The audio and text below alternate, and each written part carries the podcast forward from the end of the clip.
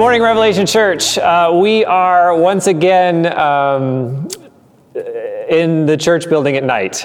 Uh, it's Thursday, uh, and uh, we, we weren't here last week because the governor said that we all had to stay home. But a couple days after he recorded, he said that churches could get together in small groups to record content for their congregations. So we're taking advantage of that. We're still social distancing, We've got a pew between us. Um, but Spencer and I are here to talk through the last piece of our seven blessings in the book of Revelation series. So it's the sixth Sunday of Lent. Uh, that means that Lent is over soon. How's, how's Lent treating you, Spencer? uh, I'm looking forward to it being over. There were unforeseen circumstances really? before I signed up for Lent. I feel like everybody is experiencing Lent, whether they want to or not. And it's not Correct. really going to end at Easter, it's going to continue. My Lent will end, Zach. Fair enough. Uh, so, yeah, we are in Revelation this morning, Revelation chapter 22, the very last chapter of the Bible, right before the concordance and the maps. Um, and we are going to take a look at verse 14 and 15. So I'm going to read that real quick. Uh, this is Jesus speaking. And he says, Blessed are those who wash their robes so that they may have the right to the tree of life and may enter the city by the gates. Outside are the dogs, the sorcerers, the sexually immoral, the murderers, the idolaters, and everyone who loves and practices falsehood. Uh, so let's, uh, let's pray real quick. God, thanks for a chance to um, open your word. God, as the, um, the community that we call Revelation Church meets uh, from house to house and interacts uh, with this online, God, I just pray that your spirit would be in our midst. Um, you are bigger than the distancing that we are uh, participating in right now. You are bigger than this pandemic that is overrunning the planet.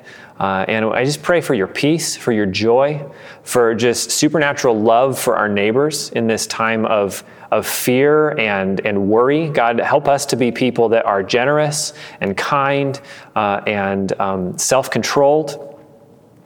Uh, Lord, I just pray that as we uh, open this last blessing in the book of Revelation, that you would speak to our hearts, that you would encourage us, that you would exhort us, uh, that you would rebuke us if that's what we need, um, but that in all of this, uh, your word would be used to draw us near to you. I just pray that in, in Jesus' name. Amen. Joanna and I watched Groundhog Day the other night. Um, classic. Classic. Bill Murray finds himself, if you don't know, uh, Bill Murray is a weatherman. He's kind of a jerk. He goes to Punxsutawney, uh, Pennsylvania for Groundhog's Day, their, their festival. And he goes through the day. It's a terrible day. He's a terrible person. And then he wakes up the next morning and it's the same day. And it's the same day over and over and over and over again. And he's stuck in this like time loop. The first thing he does, because he's a terrible person, is he gets he just figures out how to use this to his advantage. He, um, you know, he seduces women, he steals money, he does all of these terrible things. But then once he kind of exhausts that, he goes to two different places that I think are really interesting.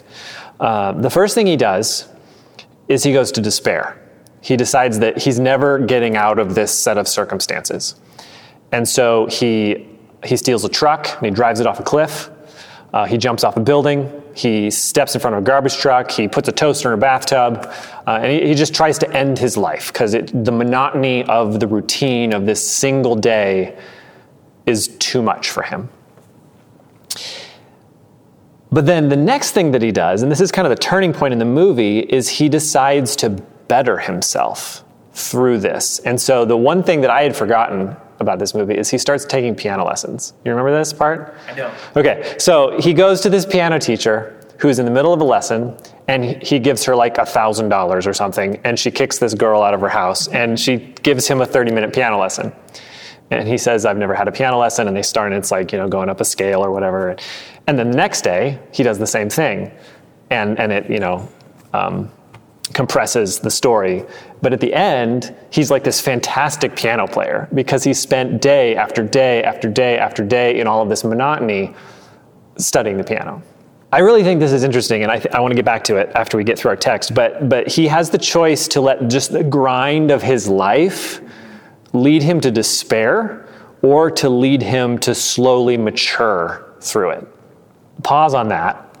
Let's go to the text. Put a pin in that. Yeah, that's right. So Jesus says, remember, there's seven blessings in the book of Revelation. John is using highly symbolic language in this book. So seven is a very important number. He's, this is not an accident that, that seven times we read blessed. Oh, how happy is the person. And he says, Blessed are those who wash their robes. And this is uh, an image that has come up once before in the book. Uh, in Revelation 7, uh, verse 14, um, let's see, in 13, one of the elders asked me, John, who are these people in white robes and where did they come from? I said to him, Sir, you know. Then he told me, These are the ones coming out of the great tribulation. They washed their robes and made them white in the blood of the Lamb. So, there's this image in this book of the saints dressed in white. And white is this symbol of righteousness, of holiness, of, of being made right with God. The way their robes have been made white is they've been washed in the blood of the Lamb. And in chapter 7, this is a past tense fact. They've come out of the tribulation, their robes have been washed, right? In Revelation 22, Jesus says, Blessed are those who wash their robes, and it's a present tense action. It's something that is continually happening right now. There's these two big theological words that we talk about justification and sanctification right? Like justification is this idea that that jesus died on the cross to pay the penalty for our sins and easter is next week the, the day that we celebrate the actual historical reality that this took place. Like jesus of nazareth was crucified by the romans at the insistence of the jewish leadership uh, 20 or 2000 years ago. Um, this actually happened Three days later, he rose from the dead. And this is the foundation of our faith. And so Jesus died on the cross. He took our sin on himself, paid for it, uh, that, uh, a, a penalty that we couldn't pay, right? And then he conquered death by rising from the dead. And that's happened. And, by, and, and, and Paul says in Ephesians, by, by grace, through faith, you've been saved. It's, our responsibility is just to believe, to trust in Christ for our salvation. And so that's justification. That's already happened. But then there's this idea um, that we talk about called sanctification, which, which you could say is um, being made holy. And that's something that's ongoing, right? Like we, we get saved, and um, I used to work for the Salvation Army, and, and they've got these stories, and they're, they're awesome stories that usually involve alcoholism, where somebody becomes a Christian and all of a sudden they, they don't want alcohol anymore. They're, they're freed from that addiction. And that's, that's beautiful and that's awesome, but that doesn't always happen that way. Right. And even, even then, they've got a whole mess of other stuff that they have to deal with, right?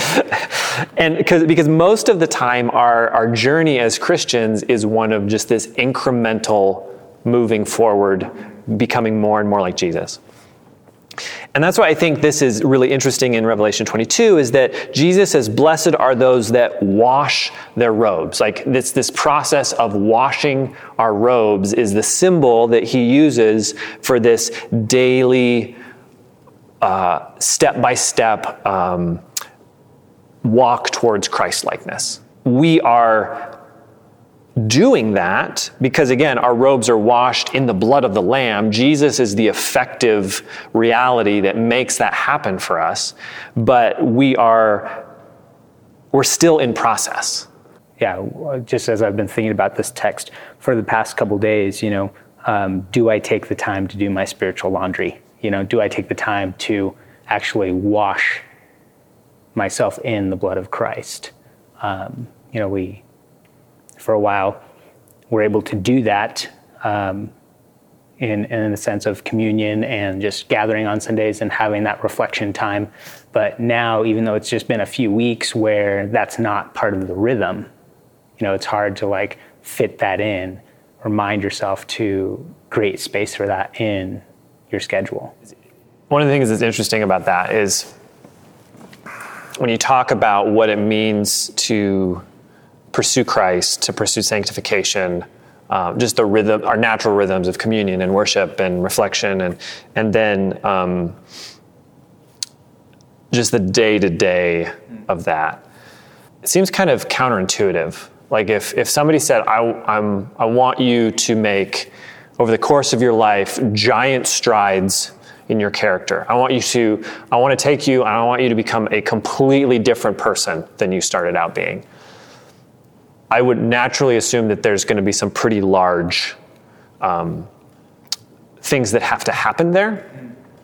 And but the reality is, it's this day by day, moment by moment. Like, um, develop a prayer life and read your Bible and take communion seriously and gather with the saints and and I want to just be like, no, but really, like, what's the secret to holiness? Right. Like, no, that's it. Like, that's right. all there is. That's that's what Jesus has implemented for us, and and the image is right in line with that because you've got a white robe and you're going to dip it in blood right. to clean it, and and you just think like that doesn't make any sense. Like, why why is that the imagery? And it's because walking with Christ is counterintuitive. I wrote down Matthew 20, and this is a, I think it's a pretty familiar passage. Um, Jesus says in Matthew 20, 25, he calls the disciples over and says, You know that the rulers of the Gentiles lord it over them, and those in high positions act as tyrants over them. It must not be like that among you. On the contrary, whoever wants to become great among you must be your servant, and whoever wants to be first among you must be your slave, just as the Son of Man did not come to be served, but to serve and to give his life as a ransom for many. And in Jesus' discussion of what power looks like in the kingdom of God, it's completely upside down. And I think, I think that's just one area where everything about following Christ is counterintuitive. It, it seems like, you know, if you want to be wealthy, you should hoard your resources. And Jesus says, no, you should figure out how to give as much of it away as you can. If you want to be powerful, you should climb the corporate ladder and, and use people and, and um, stand on, you know, stand on the backs of others and, and push them down. And Jesus says, no, you should probably get as low as you possibly can and become the servant of everyone. And I think our following Christ illustrates just these everyday, ordinary uh, rhythms and rituals that, if we take them seriously, are going to shape us into people that look like Jesus. And it just seems like there should be something bigger or better or different. And surely it can't just be these things. And I think most of the time it is. And that's why we have this weird feeling as we walk with Jesus like, how come I'm not getting better? How come I don't feel holy? How come I don't feel like um, my life is becoming more and more in line with that of Christ's? But uh, I, I, think that you know this passage uh, illustrates that picture of like it's constantly pointing us back to His sacrifice, back to the fact that we are. Um, in need of his sacrifice on a day by day basis. Uh, I went for a run the other day and I came home and my son looked at me and was like, Dad, you smell bad. And, you know, just this idea of like when we do exercise, when we go out and, you know, work out and um, walk through the spiritual disciplines, the things that will um, draw us closer to Jesus, like there's still that doesn't take away the fact that we need to do our laundry. That doesn't take away of the fact that we have to um, you know, repent and ask for um, that nearness and that closeness and that forgiveness of just being in tune with the Spirit. Yeah, that's good. So then, those that wash their robes are blessed. And then Jesus says why they're blessed. And he says, so that they may have the right to the tree of life and may enter the city by the gates. And there's two metaphors there that both talk about entrance into the kingdom of God. The tree of life comes up earlier in this chapter, that it's inside the city of God, and it's more famously um, in uh, Genesis 1 and 2 and 3.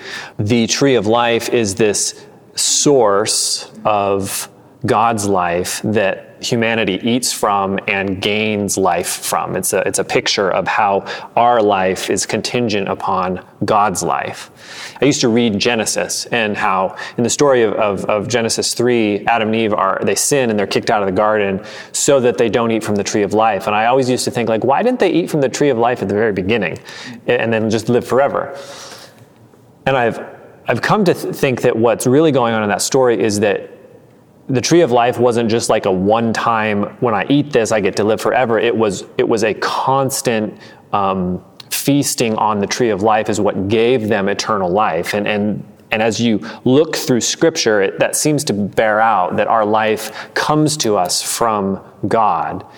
And in the absence of his presence we don't have life in and of ourselves and we die and so those who have washed their robes those who have followed jesus those who have been um, um, rescued by him have access to the tree of life. So, so our life as Christians is um, everlasting because we have access to God.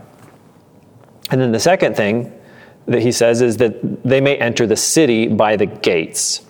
Um, the city is talked about in the previous chapter, Revelation 21, uh, starting in verse 23, says, The city does not need the sun or the moon to shine on it because the glory of God illuminates it, and its lamp is the Lamb. The nations will walk by its light, and the kings of the earth will bring their glory into it. Its gates will never close by day because it will never be night there, and they will bring the glory and honor of the nations into it. Nothing unclean will ever enter it, nor any anyone who does what is detestable or false, but only those written in the Lamb's book of life. This idea of the kingdom of God represented as a city uh, of which followers of Christ are citizens, right? Where the if you are a Christian, if you are um, one that belongs to Jesus, if you are adopted into the family of God, there's dozens of metaphors in Scripture that talk about um, who we are in Christ. But you are a citizen of this city, the the New Jerusalem, and it, and you get to be a part of the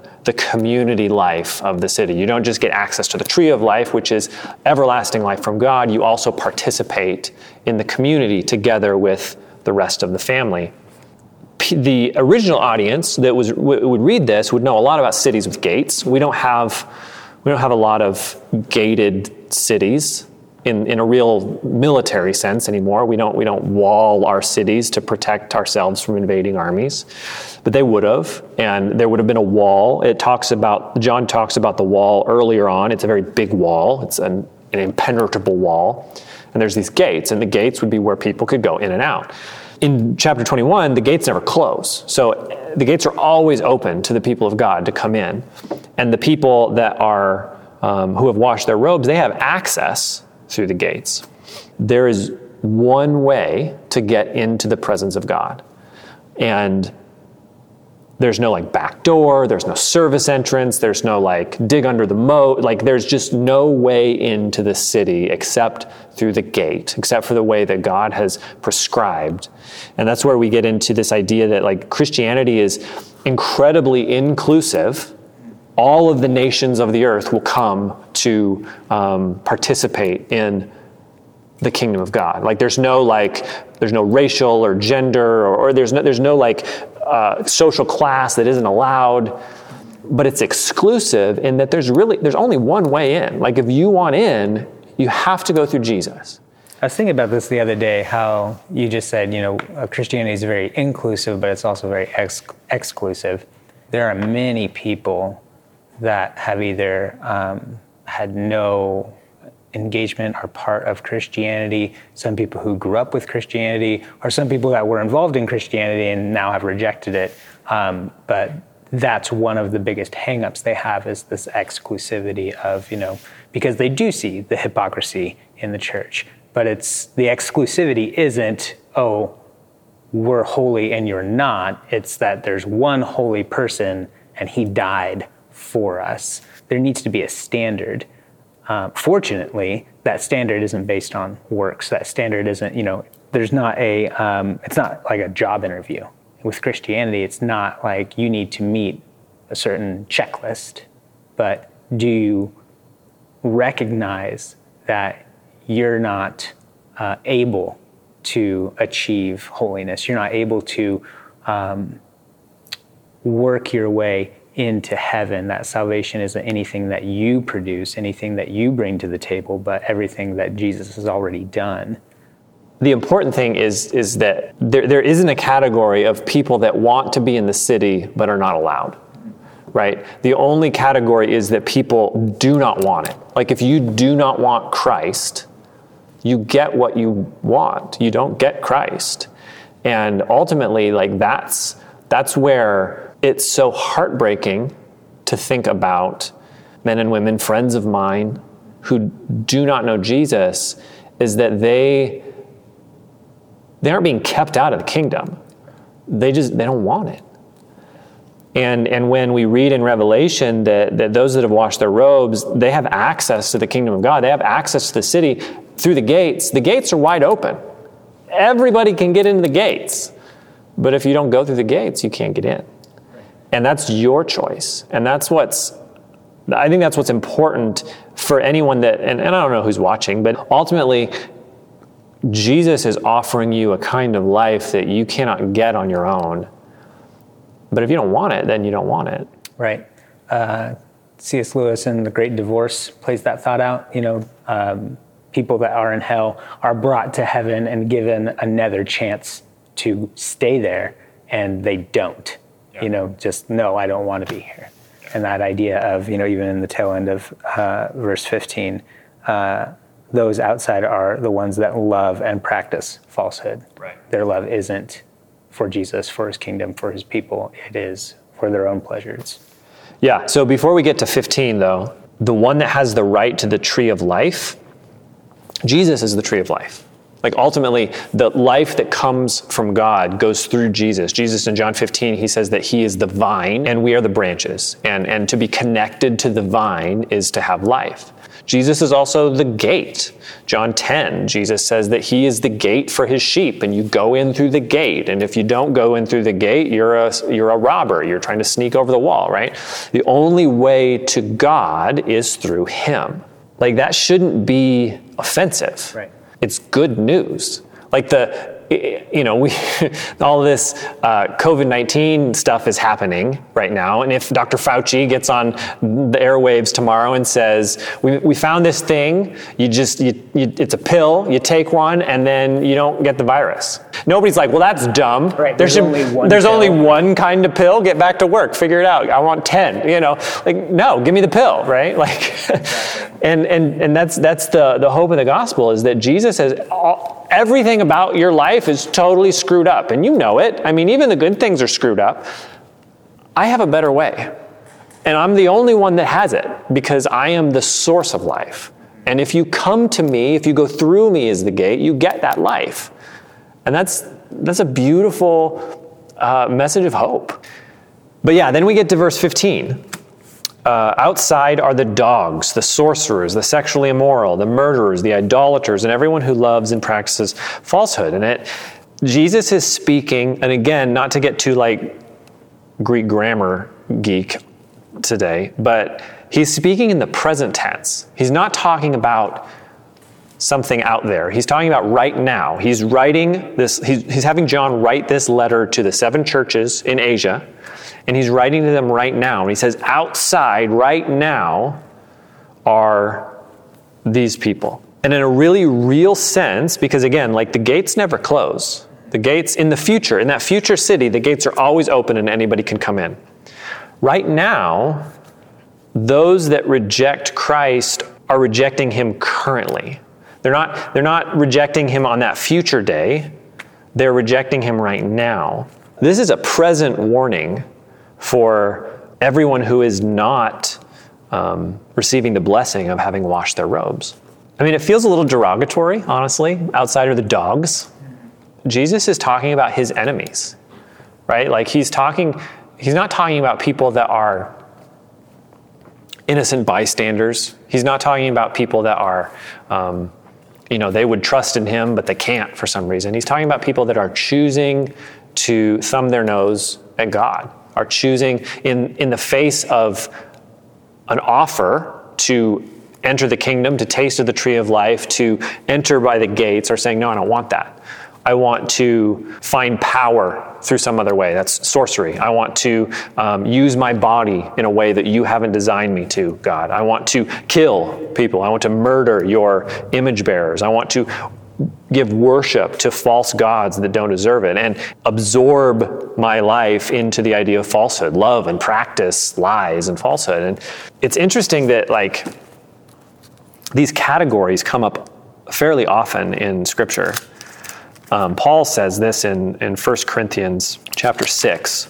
In verse 9, he says, Don't you know that the unrighteous will not inherit God's kingdom? This is exactly what John's talking about. Do not be deceived. No sexually immoral people, idolaters, adulterers, or males who have sex with males, no thieves, greedy people, drunkards, verbally abusive people, or swindlers will inherit God's kingdom. And some of you used to be like this, but you were washed, you were sanctified, you were justified in the name of the Lord Jesus Christ and by the Spirit of our God.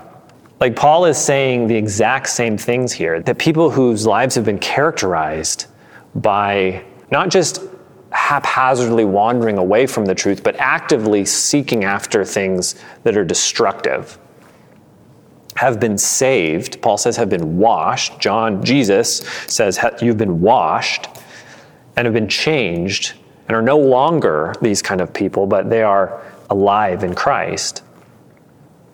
And then, and so Jesus is giving this, this gift. He's, you know, blessed, oh, how happy is the one who, who becomes a whole new kind of person that's not defined by these sorts of behaviors, these sorts of lifestyles, these sorts of things.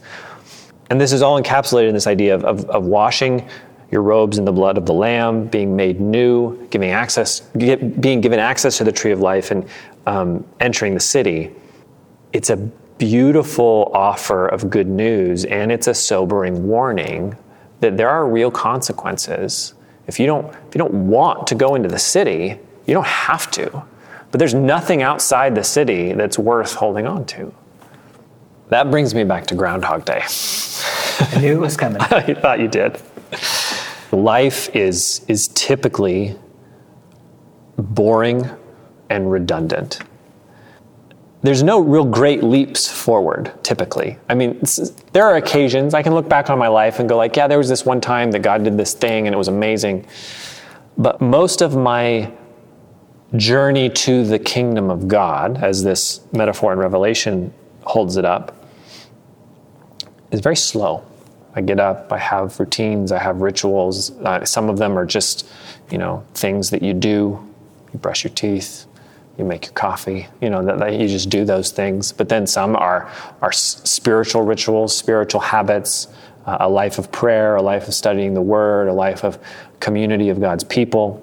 And I think this, this stay at home order that we're experiencing is, is a real, like, distilled and potent version of that. And I, I think it's been useful for me to, like, feel that more uh, strongly than I normally would does that drive us to insanity?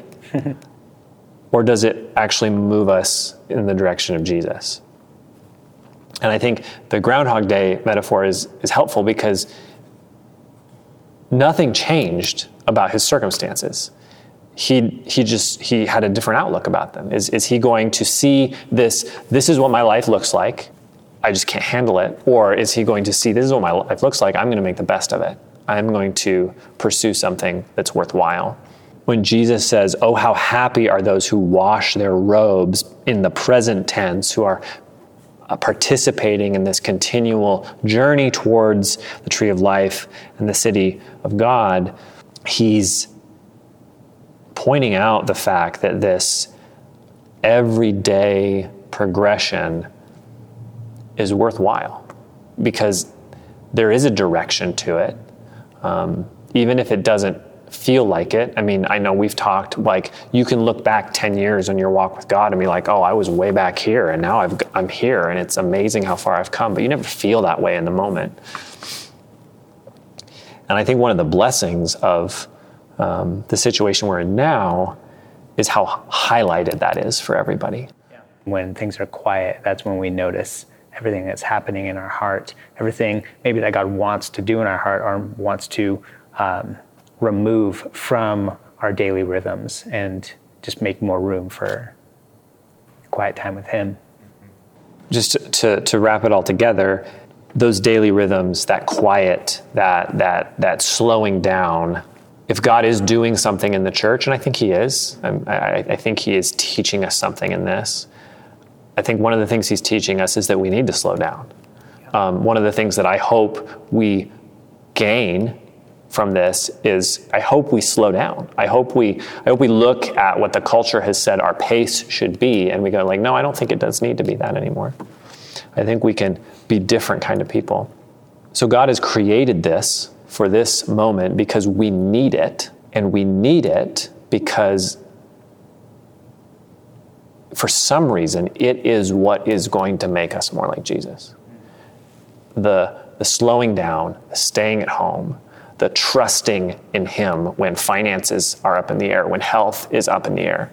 This moment is an opportunity, and it's a counterintuitive opportunity, right? God wants these things for you, and the way to get them is through testing and trial. And, and it's like, well, no, no, how else can we get them? Well, like, there is no other way.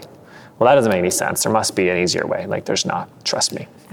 And Jesus is saying this, right? Like, this is how you become Christ like. And he demonstrates this through his own death and resurrection. He, he goes to his grave to fulfill his mission to save us. And then we go, like, yeah, but I don't want to do that. I want an easier way, right? And so, in this very small, very much easier moment than uh, Jesus' crucifixion, we are being asked to step back, to slow down, to sacrifice. And he's saying, This is because I'm going to get you to the city. I'm going to get you to the tree. And this is how I'm going to do it. And I want us to be people that go like, okay. Right. If we truly believe God is sovereign and that those our circumstances don't thwart that at all. Yeah, I just I just hope that as as we um, we still can't gather, and we probably won't be able to gather in large groups for uh, well, at least another month, um, maybe more, uh, that, that you're all making time, taking opportunity to uh, connect in different ways. Um, I know I've, I've talked with a lot of people this week that have Zoom fatigue. that, and I think there's a, um, I think I've been thinking about it, there's a real difference between like getting together in a living room and getting together on a screen. And even, even though like we want it to be okay, like community group is meeting together on my laptop, it's just not the same thing. So I feel that, but I would also encourage everyone to make use of uh, the ways your community groups are connecting, um, to text each other, to call each other, use the tools that we've been given, and listen to the Spirit of God. Take the time in the quiet to hear what Jesus wants you to be doing. If it's if it's fear, if it's hoarding, if it's um, anxiety, that's not the Spirit of God. The Spirit of God is provoking us to love, provoking us to generosity, uh, provoking us to step out, not foolishly, with vision to the future, to love people. Um, and I, b- I believe that, that, that, that God is going to give us those opportunities as the days unfold uh, because God is doing something in the midst of it. And, and I think it's going to be exciting to reminisce when this is over about what He did. Um, so, God bless everybody, uh, and we'll talk to you soon.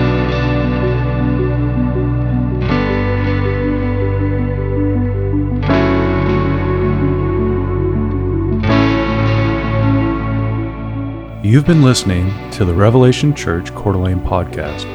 Learn more about Revelation Church at revelationcda.com.